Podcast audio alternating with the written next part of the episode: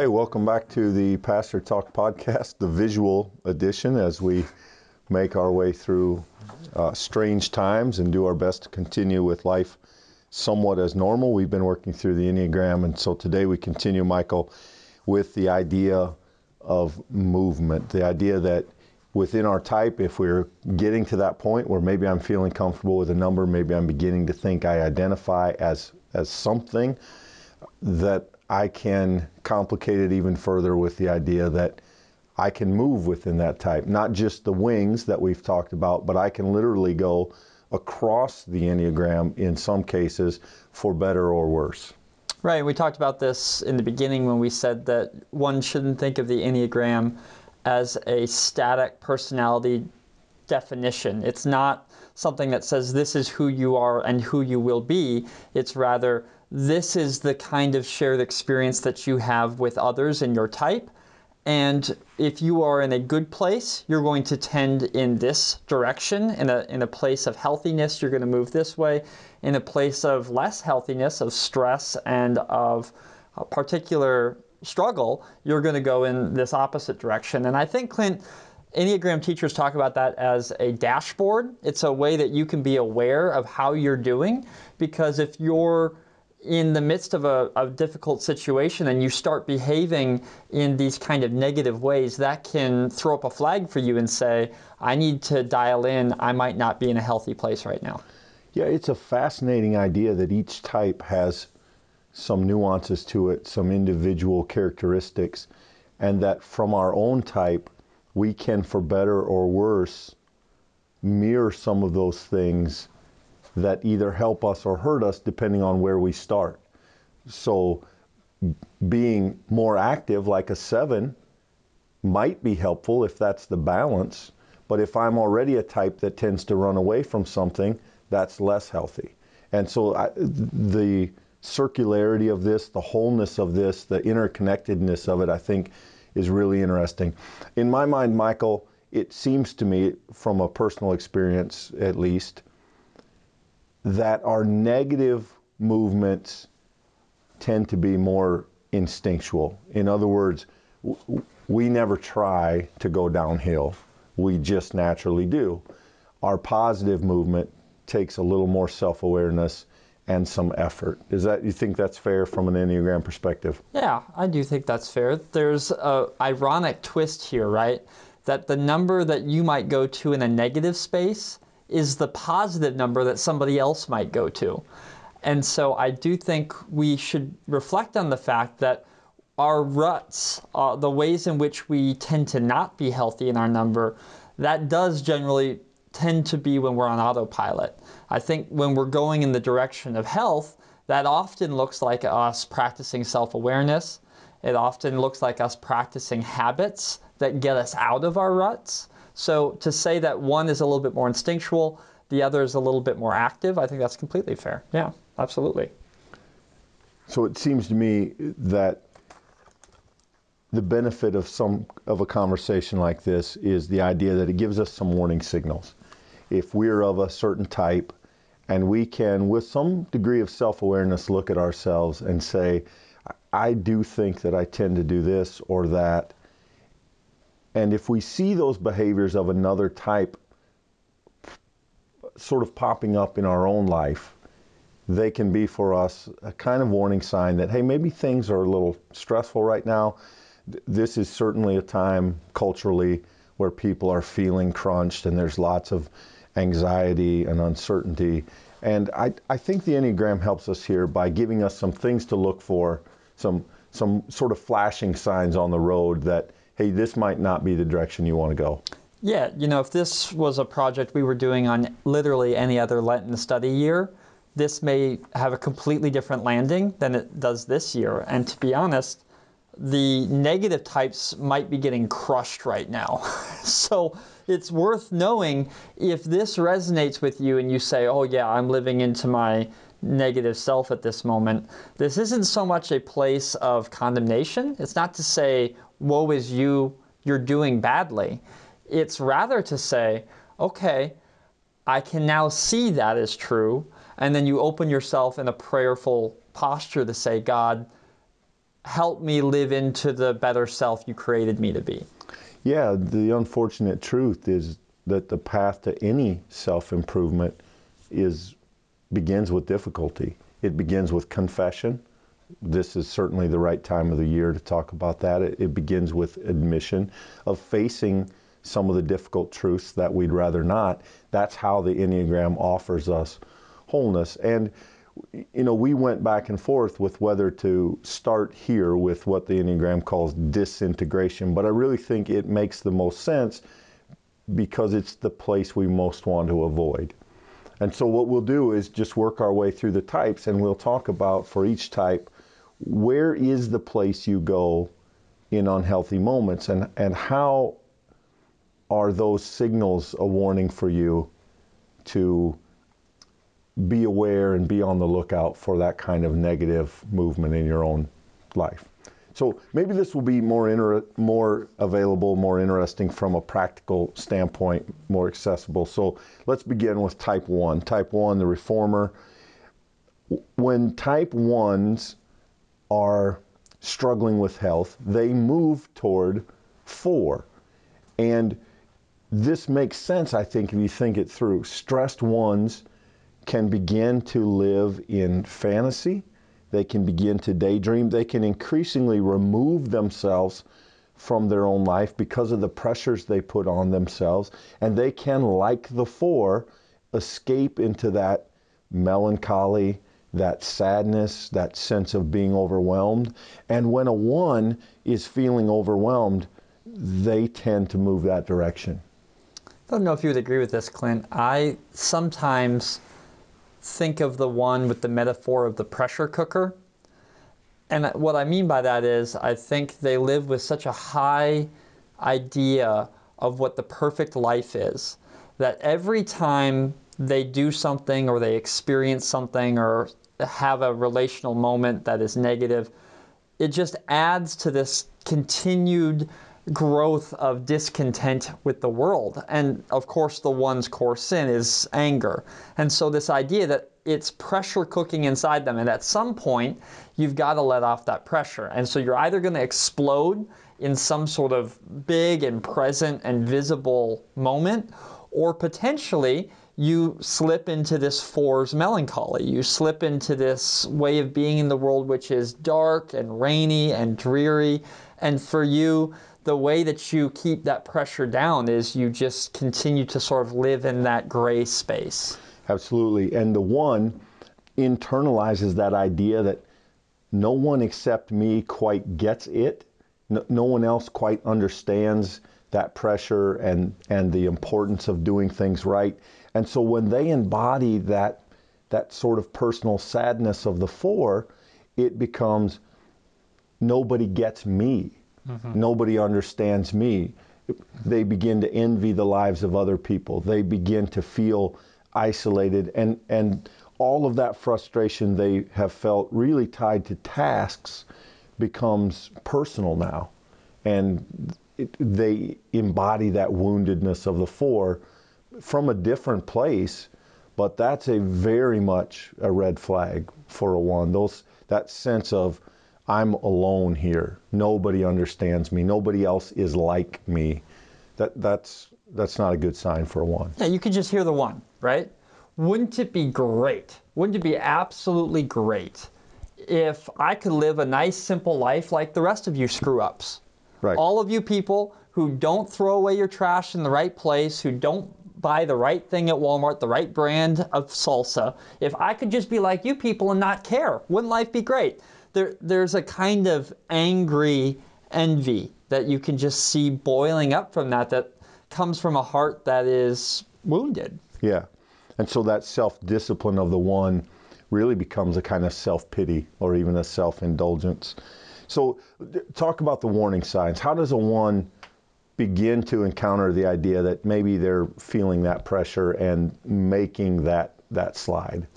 Right. So flexibility is going to be hard for one in even the best circumstances because when you live up to ideals, life does not often conform to those ideals. So flexibility in the best of circumstances is going to be tough. It's going to be extremely difficult in uh, more challenging circumstances. So a one is going to struggle with inflexibility. They're going to uh, have a really hard time changing plans. They're going to have a really time being gracious when others uh, do something that they didn't expect. One's going to be tempted to turn that gaze that they are, are tempted to play outward that other people don't conform to my expectations. An unhealthy one's going to have that turn back against them in a form of self judgmentalism that I don't meet my own standards. I'm a failure. Uh, sort of that fours tendency to become really hard on that piece of yourself that's lacking. To a one who's unable to keep their idea of perfect, they're in danger of making that final verdict against themselves. I'm worthless. I have no value. I have no meaning. And I'm unable to live up to the standard that I can see so clearly. And so that becomes this, uh, once again, judgmental image turned inward. And I think we see that in all of these movements, Michael. Somehow, the traits of our disintegration number reinforce and really almost um, exacerbate our own tendencies. So the one is going to struggle with self righteousness in a general sense, but at an unhealthy level, they become just convinced of their own rightness. Everyone else is wrong. The, the one is always going to have that sense of anger, but in their disintegration as they as they struggle, that's going to blow up, as you said, the pressure cooker. That's going to explode on people in ways that are not characteristic, but as they lose that sense of control that hangs over them, generally speaking, that you're going to see those things. Yeah, and I, wouldn't you say, Clint, that lots of ones, when that explosion happens, they not only hurt the people around them, but often they surprise them. People don't see that coming. Oh, that doesn't seem like you. You're always ordered, right. stuff is always put together. It seems like you have this figured out. And then suddenly the one just explodes with a kind of manic judgmentalism and anger. And you see underneath that that's when what's been kept under pressure the whole time. It's just right. now, because of this disintegration, because of the challenge that's being experienced in this moment, it was one more straw than what the camel could carry, and it broke the back. Right. So if you're a one and you're feeling some of these things, I, I think it's especially important for you to reflect on um, th- that situation for you. What are some of the stresses causing that? How might you deal with them in other ways?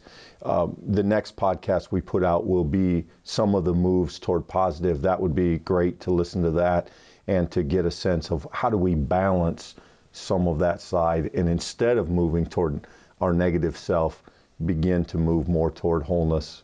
Um, and, and that's, you know, it's a struggle for everyone. One's can really wrestle with that. Yeah, and to maybe just interject at this point in the conversation, Clint, this is maybe something we should have said before we began with the numbers specifically is one of the great gifts of thinking about disintegration for the one, but also for all of the numbers really, is the fact that it will be a reminder to you that you're not alone.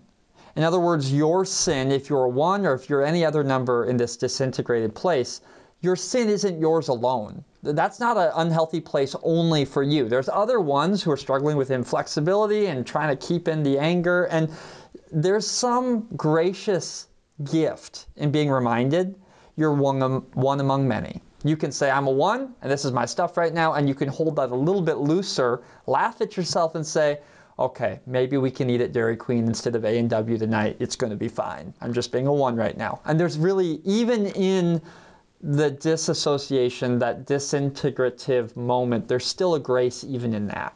Yeah, absolutely.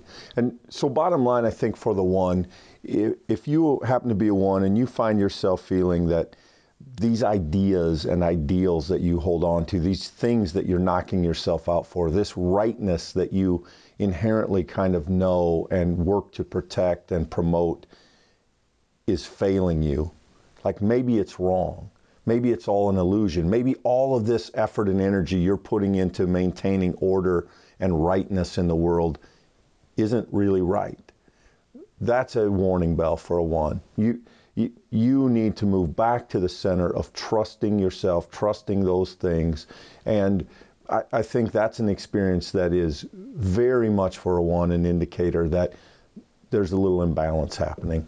Absolutely.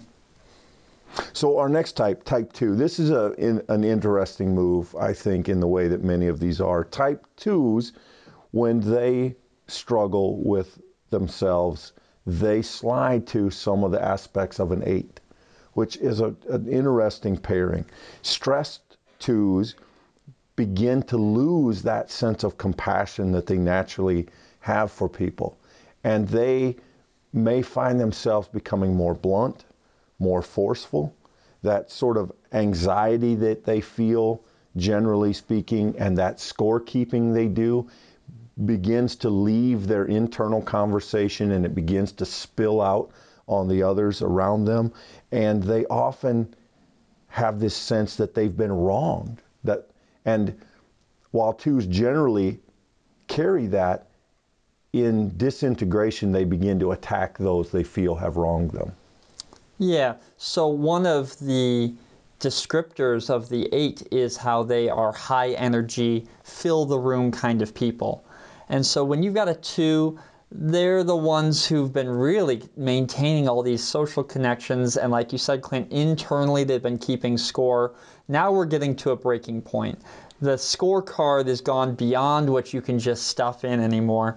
And suddenly the two finds themselves living more into that eight who's going to stand up they're going to square their shoulders and they're going to challenge. They're going to call people to account for a thing that they had only thought of before but are now going to act on. And the thing that they share with the eight is that willingness to engage, maybe even aggressively. Mm. But what may be unique is the deep pride that the two has. This idea that I've been helping you because you need it. And then when they feel rejected, they're in a place in which they are unhealthy themselves they then count that against the people. So it's not only that I was helping you, it's that you're ungrateful for it and that I'm going to aggressively come after you with that. Right. Whereas for the eight, that's in kind of an innate mechanism. For the two, they get there with this sense that they've been betrayed. Yeah. All these people they care about don't care about them or have a have abused them or have taken advantage of them in some way, and they begin to lash out in um, in anger, in retribution of some sense. And so for an eight, the red flag is this idea that I, I think twos, I'm sorry, for twos, I think one of the primary struggles is, and, and we all have it to some extent, but admitting wrong. Be, because twos live through their connections, they have this deep aversion to being wrong. And so when a two absolutely cannot admit that they have been in the wrong or that they have been selfish or that they have tried to work the system and manipulate people if they if they are unable to face those truths that is not a good sign for them They're, they don't find themselves in a good place yeah and i think a two will have a sense for that that problem that they're in if they live on either side of the extremes on a relational bell curve. And this is what I mean. If you've got a bell curve with a nice uh, slope up on both sides, if you're on this side of the bell curve and you are too uh, unattached to people, if, if you have as a two uh, created a very distinct separation of relationship, for two, that's an unnatural state. Twos naturally look for relationships. So if you have severed those relational ties, if you're not talking to someone, if you're avoiding someone in the mm-hmm. grocery store, if you even uh, raise up your voice and yell at somebody, you're on the disconnected side relationship, you're not in a healthy place for a two. If, on the other hand, you are clinging to people, you're pulling them in, you're using them to try to get them to do things for you and to push you forward in life, now you're on the other side of that relational bell curve. That's another sign to it, too. I'm manipulating relationships and people at this point. And if you are either severely detached or over attached, those are signs to the two that I need to double check my soul. How am I doing? Yeah, is it fair to say that that move from two to eight is essentially the move from the tendency to be passive aggressive to full on aggressive? And so, warning signs for the two that sense of entitlement, aggression, being inappropriate in relationships, or maybe even pursuing inappropriate relationships, is one of the things that uh, Enneagram people point out that twos, when they're not healthy, sometimes do. I think if you've got a two, it's a little bit, at least from the limited amount I understand this, it's a little bit like you take your engine and you put a little bit of eights nitro in it and you just blow that engine up with the energy that comes from being an 8 mm-hmm. Move on to uh, type three. Type threes in disintegration or in moments of struggle move to nine. And essentially, this is what happens when a three who, you know, is pretty energetic, um, pretty driven, really out there trying to get it done, when they kind of hit the wall, they embrace that kind of avoidance, that kind of uh, lethargy, apathy of a nine. They just they just kind of throw up their hands and say, "I'm done. I've had I've had enough. It's not really working. Maybe some of these goals I'm chasing aren't even worth it." But they they just jump into nine. And, and maybe in some ways, this is the easiest transition to see. I'm not sure. Oh, absolutely. I would say so. If you want a couple really concrete examples, you know a three is not in a healthy place. They're disintegrating. If one, they come to work in their stretchy pants. Two, they're in a meeting and they don't say anything. They just sort of sit back at the edge of the room. You know the three is not very healthy if when you say, hey, what do you think about this? And they say, I don't know all of those are signs that a three is moving to the negative side of their number because at this point they are living into their fear that they aren't a person, that they don't have an opinion, that they can't exert identity in the world. To a three, when you get to a point of stress and when you become overwhelmed and your ability to be successful and efficient and pleasing is no longer an idea that you can hold to, the three is just going to end up backing out of the room, putting their head down, and honestly being ashamed, ashamed of themselves. Absolutely. And in those moments, that idea that the nine embodies of just blending in, of being under the radar and really kind of being invisible become very attractive to a three who gets a chance to hide from this idea that some of this stuff isn't taking me where I thought that it would. You know, uh, that success that they have been working on is perhaps meaningless. And when you get threes avoiding those moments, that's not a good sign for them. You know, it, sometimes it suggests that a three will even um, avoid major tasks and just instead take on small tasks that they know they can do. Essentially, they can do mindlessly, they can do effortlessly, but it's very uncharacteristic for a three to gravitate to those things, and it's not generally a good sign. No, no, not at all. It's it's a red flag when a three decides that the success they've been pursuing is meaningless. When they essentially say themselves that they are failing, that they're a fraud, that the game is already decided, that's a warning sign to the three that you are now uh, you're on the edge of your healthy space. Yeah, so let's talk about some other three warning signs. Exhaustion. Threes are prone to workaholism, and when they get to the point they just don't have the energy, they they lose that drive. That's not good. Threes are generally um, well, this is a tricky one because threes can sometimes be deceptive, but they're generally not dishonest. So when a three moves into a pattern of outright dishonesty, when they're telling lies to get out of things, I can't come to work today. I don't feel well. When they're when they just don't want to. Uh, when a three begins to embody that kind of dishonesty, that's very unhealthy for them. That conscious deception is not generally a part of what they do. A feeling of emptiness, a feeling of jealousy, um, and and to some extent, as we discussed with ones, they can be prone to lash out, though I think rarely, or maybe that's fairly far down the road, at least for a three. Yeah, I would say one author said, and I think it makes a great deal of sense. One of the significant and very serious warning signs for a three is the kind of depression that doesn't wane when a three gets to a Mm-hmm. place and says, I'm unable to achieve who I think I should be and I'm incapable, they are now at the nexus of affirming what they fear is true about themselves, and that is that they have no identity. So, an incredibly depressed three is in danger of taking their own life because they are sitting at the crossroads of who they think they are, which is worthless, emptiness. Yeah, that guts them at the very core of their identity. That's extreme. That, that's far down the road, but that is a place that is dangerous for threes to be. Sure. So let's move on. Then, Michael, type four. Type four goes to type two. And I think this is a, to me, this feels like a volatile combination. Um, stress fours try to force relationships. They try too hard. You know, a four wants connection, but they struggle with that sense that they're just not lovable. And so as they as they find themselves moving in an unhealthy direction, they desperately try to facilitate that sense of connection with others.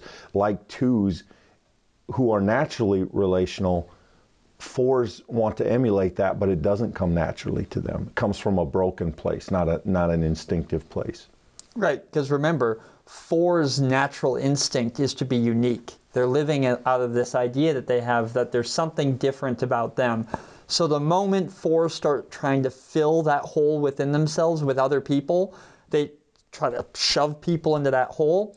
Fours are not going to be in a healthy place because remember, fours tend to look down on everybody else as being uh, unthoughtful, as being relatively out of touch with reality. So when a four starts trying to fill their holes with other people who they tend to look down on anyways, you know you're not in a healthy space. Yeah, when a four begins to be needy, begins to be demanding of others, begins to give up some of their identity. You know, they, they pride themselves in that uniqueness.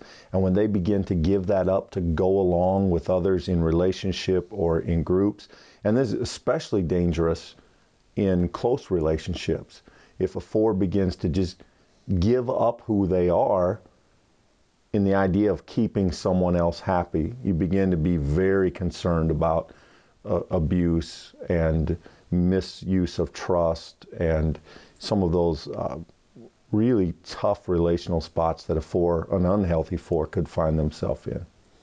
Yep, fours are always in constant danger, I think, of coming to a place where they have pushed the people they love away from themselves and simultaneously they've smothered them by pulling them in. And when a four is in that situation, they need to be thinking, why is it that I feel compelled right now to draw people into my circle, to, to force people to compliment me, to find ways to get people to say nice things? Because for a four who's in a really challenging situation, that may be them trying to compensate for this feeling that they are broken, that there is this part about them that is full of envy for the the carefreeness that other people have, and so they're trying to extract those things they feel like they're missing from other people using the relational tools that the twos use for good. But now the four is using it in a negative way. Yeah, and you may see that in some practical ways. They they may start borrowing from people. They may become increasingly indebted to people financially, relationally. Um, they'll disconnect from others. They may experience a sense of alienation, um, but they will increasingly lean on other people or at least use the lack of other people to drive them further into this uh, this deep sadness. And and I would say at that point the general term of melancholy, which often applies to a four, is no longer valid. You have to use stronger language. You have to use language about depression and maybe even self-loathing. But the four begins to explore some of the really dark avenues of their natural their natural tendencies. Fours are by nature people who are more comfortable exploring the darkness of human existence. Unhealthy fours are going to places that are are very dark chasms of the human soul. And so I do think you're going to find that fours who are finding themselves in that place are going to be relationally unstable, both in terms of over attachment to others and under attachment to others. I think they are going to live out of this sense of deep inner um, volatility, this, this idea that there's a, this thing burning within them that, that they can't describe. They're going to be tempted, like you said, towards self destructive behavior. That may or may not be physical, it, it may be unhealthy use of relationship. One author talked about how fours can be especially uh, sexually promiscuous in moments of darkness because for them that's a way of trying to capture a relational validation. Uh, but it may also just simply be that fours don't take care of themselves. They they abuse their body with being slothful by by eating bad food, by not doing the stuff that they need to do because it's living out of this dark place where they're able to go by nature of their own experience of the world. Agreed. Yeah. So next we see type 5. Michael, I think this one is really interesting. This is maybe the most clear case of opposites attract on the Enneagram. The unhealthy 5 goes to 7. Remember, the 5 is the investigator, the 7 is kind of the explorer or the escapist. In some ways, this makes no sense, but behind it, it makes a lot of sense. When the 5 becomes exhausted, with the quest to know things and investigate, they give up and, they, they instead begin to channel that energy in shallow pursuits, in the idea of just staying busy. They sort of adopt that seven approach to things, protect myself by never stopping long enough to have to think. The, the fives get there from a different place and they bring a different nuance to it but it's very interesting that that's where they go when they're not doing well. This is critical that you understand that the sevens activity is not based in some instinctive place. It's based in their mind because the, this is the connection to the five. The fives are observant, perceptive people, and the fives too live out of this cerebral space. So for them, they can apply that thinking organ perfectly towards the avoidance of thinking. They can engage all of their faculties in avoidance and towards creating both relational and experiential moments in which the five can then disengage from the stuff that naturally matters to them. And so, in doing so, they start to really unwind the stuff that really matters. And, and, and that brings with it its own kind of guilt, its own kind of frustration, but those, but when when the five starts using their mind to avoid, now they're going to find themselves in that unhealthy place. One of the authors talked about fives almost in unhealth, living secret lives. Yeah. They will be out on the side doing things that are very uncharacteristic of them that their family and friends would be surprised by, whether that's strip clubs or whether that's community things or online communities or social gatherings, but they will throw themselves into some things that are very different than their normal life. And they'll do so without people knowing. So the secrecy becomes an issue. And, and fives are prone to secrecy a little bit anyway, that, that idea of withholding things, withholding self. And so that becomes very problematic for the five. The, the, the, red flag for the five, the thing that gets them there is this idea that I'll never find my place. Fives are, you know, they treasure information and knowledge. They have a sense that they don't fit in. And when a five gets unhealthy, they essentially give up. They, they think, I don't have a place. I don't have a people. And so this, this road that they've traveled to try and discover it they almost abandon completely and just turn around and, and 180 degrees the other direction. I'll go do anything and everything because it doesn't matter. Yep. When a when a five gets locked firmly in their own mind, the relationships around them will dissolve. They'll become fixated on privacy and segmentation of their life to keep other people out.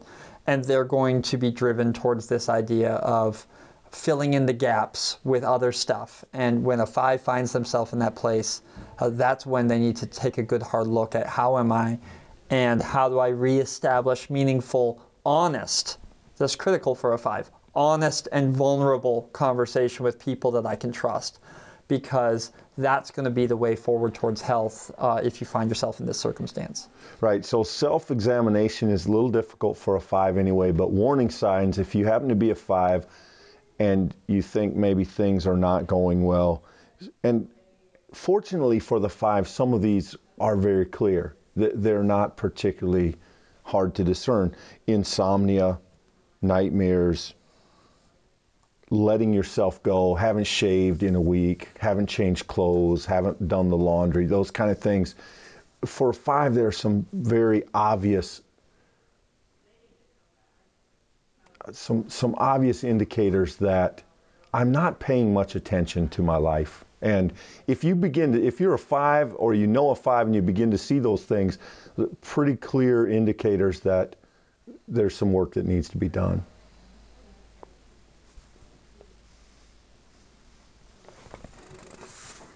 All right, the six. The six, the, the loyalist, the one who trusts people and society and yet struggles with uh, a deep sense of anxiety. When stressed, they move to three.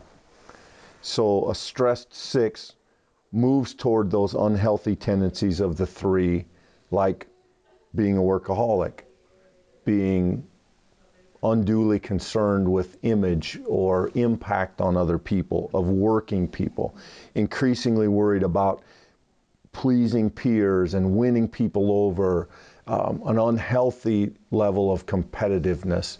Uh, the, the six begins to embrace those less positive aspects of the three. Yeah, there's there's a weird marriage there because the three doesn't live their life particularly out of any inherently held values. The three's life is all about projecting an image that they think other people want to see. The six lives their life with a strong sense of identity and values. They, they live out of things that they feel are right and wrong, black and white. That's the world in which a six lives. So when they live into this far more other centered world of a three, that is rife with manipulation. So you've got a six who's now giving up their values so that they can project, or the word you used was boast. They can they can force feed others the image that the six thinks that they need while sacrificing a core held belief of what's right and wrong in the world. So to participate in the in the weaknesses of the three is a gross devaluation of the stuff that matters to the six. And so it always has this biting, manipulative, competitive feel because the sixes aren't doing that out of a natural, healthy state. They're doing that in a negative, sort of demanding way. Yeah, and so many of our sins are compensations for our fear. And so, what's the fear of a six? That that they're underneath the system and the relationships, they're not worthy. And so the compensation of the three becomes arrogance, self promotion, superiority. This idea that I'm begin to experience myself as better than others while simultaneously trying to swallow this deep sense of unworthiness and disquiet and fear and anxiety and all the things that are always rolling around inside of a six's experience. I think it's fascinating because the three's trying to project out what they think other people want to see. I think the six is is projecting out what they want to believe is true about themselves. Agreed. And hence this boastfulness, hence this projection of a bigger self than they are. They're really just trying to make whatever that ideal that matters to them big, large, and in charge. And they're using the mechanism of the three to do that. Yeah, so let's talk warning signs for six. As a six moves into that unhealthy three neighborhood, increased anxiety, uh, possibly panic attacks, the, the fear of losing support. Again, sixes are always a little bit conscious of that, but now that becomes a almost paralyzing fear, an inferiority complex. Um, staying attached to unhealthy relationships sixes in in their best moments, a six can pretty well evaluate the character of a relationship. In fact, will sometimes turn against a relationship as a part of their, their type. But in, in dishealth, they will tend to hold on to that relationship longer than they should and not see it for what it is, which is destructive. I think a six knows that they're coming into a difficult place when they are hurting themselves, when they're harming themselves or they're harming others around them. Remember, six's group is an incredibly important part of their strategy for surviving life. The pre- people that they allow in their circle are people who they'll trust forever. And when a six starts hurting those people, they should start thinking to themselves, well, hold back here, what's going on? Because a six's nature is to protect, is to love, is to value, is to push forward others at their own expense. And so when you find yourself hurting the people who are in that inner circle of trust, and when you start pushing that back towards your own self, that's a moment to uh, start looking for what's going on behind the scenes. And one last thing that sixes do remember, the six is a divided type. There are loyalists for and against. The six can be very passionately in favor of something or can be very passionately aligned against. And in disintegration, those two things begin to partner together. So you will experience a six on your side and then moments later attacking you. You have this whiplash effect that the six begins to struggle with as they really swirl into both um, both avenues of that personality type. So type seven, again, I, I think this is a fairly instinctive move, Michael. Uh, type sevens move to one.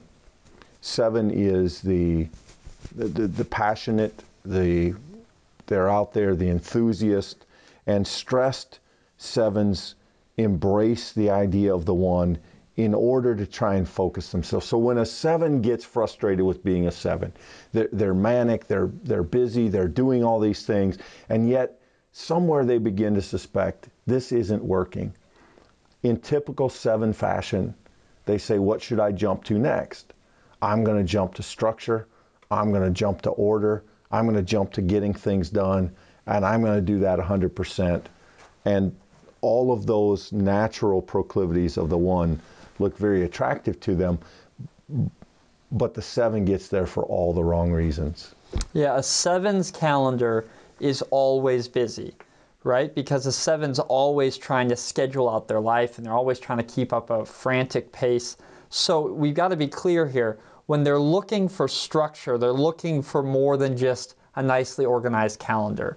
Uh, a seven is going to look for how can I organize my relationships, my work life, my personal life? How can I fit these things into, once again, this idea of the ideal? And they start using that mind ability that they have naturally to keep the frantic pace going, and they start applying it towards rigid systems and structures which you're going to often perceive by those being used against people. You're not measuring up. You're not listening to my idea. I had a good idea. Your idea wasn't good. They're, they're going to become uh, very rigid and inflexible to the negative of the one. And that's a way by which the seven is dealing with a breakdown of this avoidance that they have and is trying to put up a last line of defense from actually engaging it.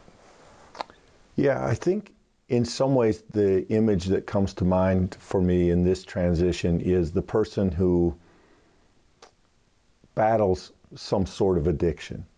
Maybe it's drinking, maybe it's smoking, and they they move away from that, but they keep the personality. So now their addiction moves to food or their addiction moves to collecting something, they're still trying to fight the same things within themselves, but they're trying to do it in a more structured and less destructive way. But they haven't really dealt with any of the core. They've, they've changed the patterns, but they haven't changed the basic functioning. And I, I think I see that here as the sevens move to one. The other thing that's true for sevens is that where ones are a little more inward, sevens are very outward. So it's not enough for them to do it. They need to tell you about it. They need to be right. They need to start uh, sort of projecting that energy on other people in order to continue to prop them up in it. I would say just only last word about the seven is I think uh, from my perspective, the seven shares in some of the one's tendency to once again pressure cook their life. They, they start to run out of those frantic abilities to sort of separate themselves out. So that last line of defense is to just sort of let it build up, to let all of that frustration and anger that the one knows about and is trying to repress. The seven is trying to use that as a containment tool for what they feel like is getting out of control. I, I can't live out here, so I'm going to try to just shove it all in here and make it fit. And so you've got to be careful for a seven that's reaching the end of that, especially the seven type is, as you've already said, um, they're tempted towards addictions. That's something that sort of fits within the type. So you can see how the seven gets to a place pretty quickly that is very much uh, the bottom uh, kind of experience. That they hit the bottom of the uh, barrel, and for them, uh, that could be a pretty explosive experience. Yeah, some of the warning signs would would really justify that, Michael. I mean, you're t- throwing fits, childlike tantrums, impulsiveness, going out of your way to offend others, drastic mood swings. Uh, again, all characteristic of that kind of frenetic energy of the seven pointed in all the wrong directions. A couple left here. Let's uh, talk type 8. In times of stress, type 8 will move toward a 5 and essentially the, the stress of being an eight, the, that challenger, that conflict, when that begins to wear an eight out, they begin to withdraw into the more solitary approach of a five. They'll essentially step back and begin narrowing their focus, maybe studying, maybe reading, but they they withdraw to some extent which is, I think, different than other types because the eight is still driven by that kind of uh, arrogance of believing that they they know right, but they begin to look for it in different places. Yeah, that's a dangerous move, I would think, for the eight because the eight is living out of this fear that they're vulnerable, this fear that they uh, need to be protected from those who are going to betray them. And so when uh, 8 moves to this 5, they're moving into a skeptical, segmented, very anxiety filled way of viewing the world. The, the 5 gets that feeling of vulnerability, and the way that they protect is to, to create these um, compartments of their life.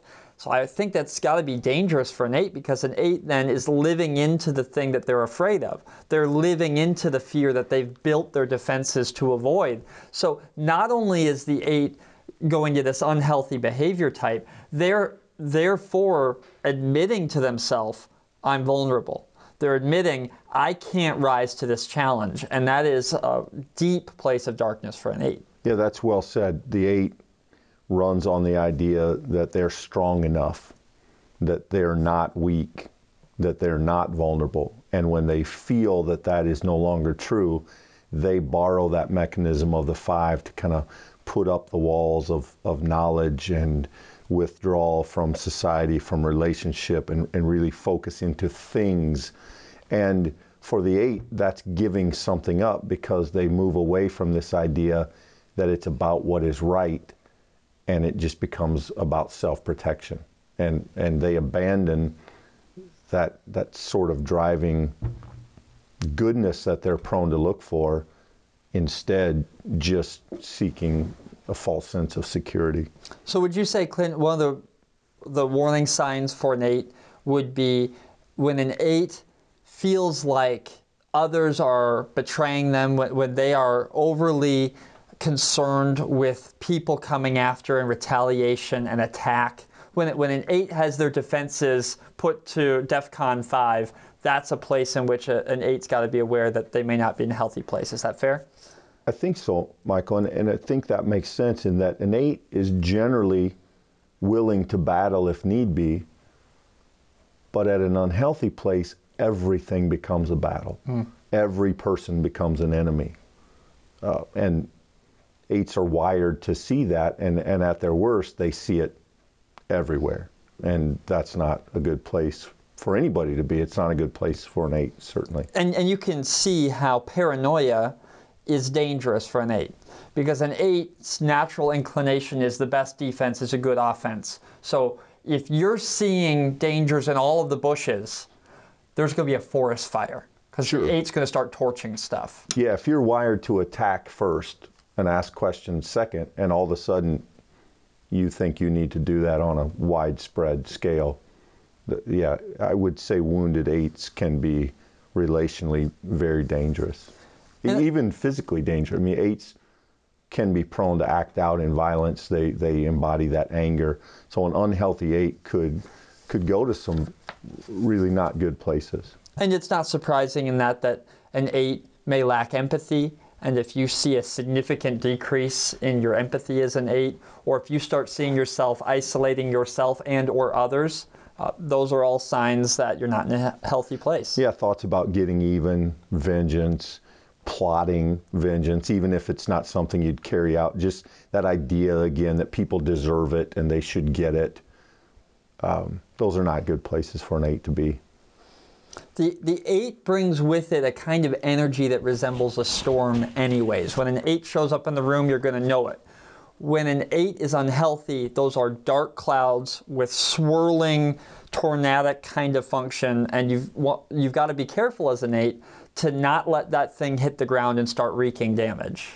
Yeah, because I think the thing that's hard to understand about eights is there's a sense, even in the midst of that unhealthy application, an eight likes it. That there is some sense of pleasure in in the challenge, in the fight, in the quote unquote vanquishing enemies, and the, the eight the eight can be the eight can be positively moved by very negative things, and th- that's uh, th- yeah, that's a dangerous, that's a volatile combination if it's not healthy. So we finish up here, uh, Michael, with type nine. Type nines, when they are unhealthy, and remember the nine it tends to avoid things. They're they're the peacemaker, but their struggle is always with kind of bowing out. And when they're stressed, they begin to exhibit the sixes tendency to trust people and structures, which doesn't sound like an unhealthy move, except for the nine, it's really the abandoning of their self responsibility and just trying to farm that out to other things. Yeah, it's, It's out- avoidance. It's oh, yeah, another word for it is outsourcing. Absolutely. They're outsourcing their personal agency to other people, things, or ideas. And for a nine who lives with this temptation, they're really afraid of the fact that I'm not a there's not a me there. There's not a person here that matters. And when they have gotten to a point where they believe that story, they're in an unhealthy place. A nine's going to say, What's in me doesn't matter. So I'm just going to put my allegiance in something else. And so don't think of this as like the six who's a Captain America who stands for what is right and good and for who is loyal to the nation and to the people. This is a total form of abdication of self. This isn't standing behind something. It's just like saying, yeah, whatever they say. And, you know, you outsource your person and meaning into this other thing. And in doing that, you make that apathy sustainable. You can just say, well, whatever they say is what I think. Whatever they tell me to do, I do. And there's no more there's no chance for conflict because you just outsource yourself. And the and the great contrast here is that nines, who by by nature are peaceful, but they reside in that anger triad, they begin to let some of that out. And that could be an outburst. An unhealthy nine can blow up like anyone can, but as often as not, it's more critical. They begin to complain about others. They begin to critique. They begin to nitpick. They begin to let that anger out in corrosive ways like the six could against structures, against individuals. That that move of a nine from from peaceful to oppositional is, a, a, a, I think, a deep sign of unhealth for them, a real red flag. Yeah, so when an eight is in an unhealthy place, they launch a nuclear strike against their enemy. When a nine is in an unhealthy place, they are going to use spy warfare. They're going to come around and do stuff that's going to needle you. They're going to they're going to do the thing that they know you don't like. They're going to say the thing that they know gets under your skin. They're they're going to be oppositional. They're, they're even aggressive might be the right word for an unhealthy nine but they're not going to do that from the center of the room. They're going to do that in sneaky and often unknown or unseen ways. And so you've got to know that nine who are these people obsessed with peace outside them, they live with a constant sense of anger. And when those walls start breaking down, some of the filters aren't working anymore. Uh, it's not like the nine is living in a permanent happy state of peace. That's the thing they're trying to achieve and you're going to see that peace breaking down as the nine uh, becomes less healthy. And as they as they struggle with that move, the nine's tendency would be to deny reality. You know, no, things aren't that bad. No, everything's fine. No, I can pay the bills. No, that's not, I'm not losing my apartment. Nines have a tendency in, in their unhealthy moments to simply deny reality. And, and therefore, the trigger event for a nine is often a big life event that they can't get around. When the doctor tells a nine, you have cancer and we need to start treatment, your natural tendency to avoid, to minimize th- that sense of status quo that you try to maintain, that's really gone. And for a nine, for anybody, that's a terrible moment. But for a nine, that's earth shattering Be, because it's not only the bad thing itself, it's the bad thing undermining all of the ways you've tried to protect yourself from those realities in the world. Yeah, and an unhealthy place for a nine is also relational because the nines try to create peace in their life by mediating peace outside of themselves. And so once they start seeing those walls breaking down, what a nine's going to do is they're going to start experiencing unhealthy relationships. They're going to allow themselves to be exploited because they are essentially just giving in to that that deep sense that they are have a lost identity and so they're going to give in to let other people take from them uh, you're also going to see that sixes are going to become unhealthily dependent upon others. They're going to outsource some of their own personal hopes and meanings, like we're talking about with the six, onto something solid outside of themselves. And both of those are just different ways in which relationally uh, a, a, a, nine is experiencing a place of unhealth. And I think it's worth noting here a thing I think that you might underestimate for nines is there's a kind of stubborn self reliance in a mm-hmm. nine. There's a thing in a nine that says, I really don't need people, I just need them to leave me alone. Even a moderately healthy nine. So when right. a nine is experiencing trouble, I think the temptation is to say, No, I don't need help. Just leave me alone, people. Yeah. Just let, let me be in a quiet place. Yeah, so it's very interesting. A one may eventually admit that they need help and it would be a surprise to those around them. Oh, we had no idea you were struggling. You, you get everything done, you, you maintain order. A nine will often be the last one to know. Everyone around them will know, hey, you need some help. But a nine has that ability to eh, kind of deny reality, step back from it and say, no, that's not, that's, that's not, I don't need that. And so interestingly enough, a, a nine is going to struggle in an unhealthy place to admit the need for any assistance. And it's not out of, it's not really out of pride, it's just that fundamental refusal to engage. They just don't want to deal with it. It's tough for them. So we totally recognize, right? We recognize the fact that this is two sessions now in a row engaging with some of the brokenness displayed by the Enneagram. We talked about the sinfulness that we all have as part of who we are, and especially the core sinfulness of the types. And then today we talk about how within our own types, there's ways in which we can move towards a negative side of our own temptations and, and ruggedness. But I, we hope that you hear in that uh, this this once again this idea of enneagram as as mirror this idea that if we look at ourselves and, and can in a moment be honest with what we see that that's the first invitation to recreation to renewal to to real agency in our lives as people and specifically as Christians. So it's fitting that we talk about the sinfulness and then the ways in which that sinfulness can draw into different directions. But what follows it is an invitation towards new life and new ways of being, which is the topic we take up next time we get together.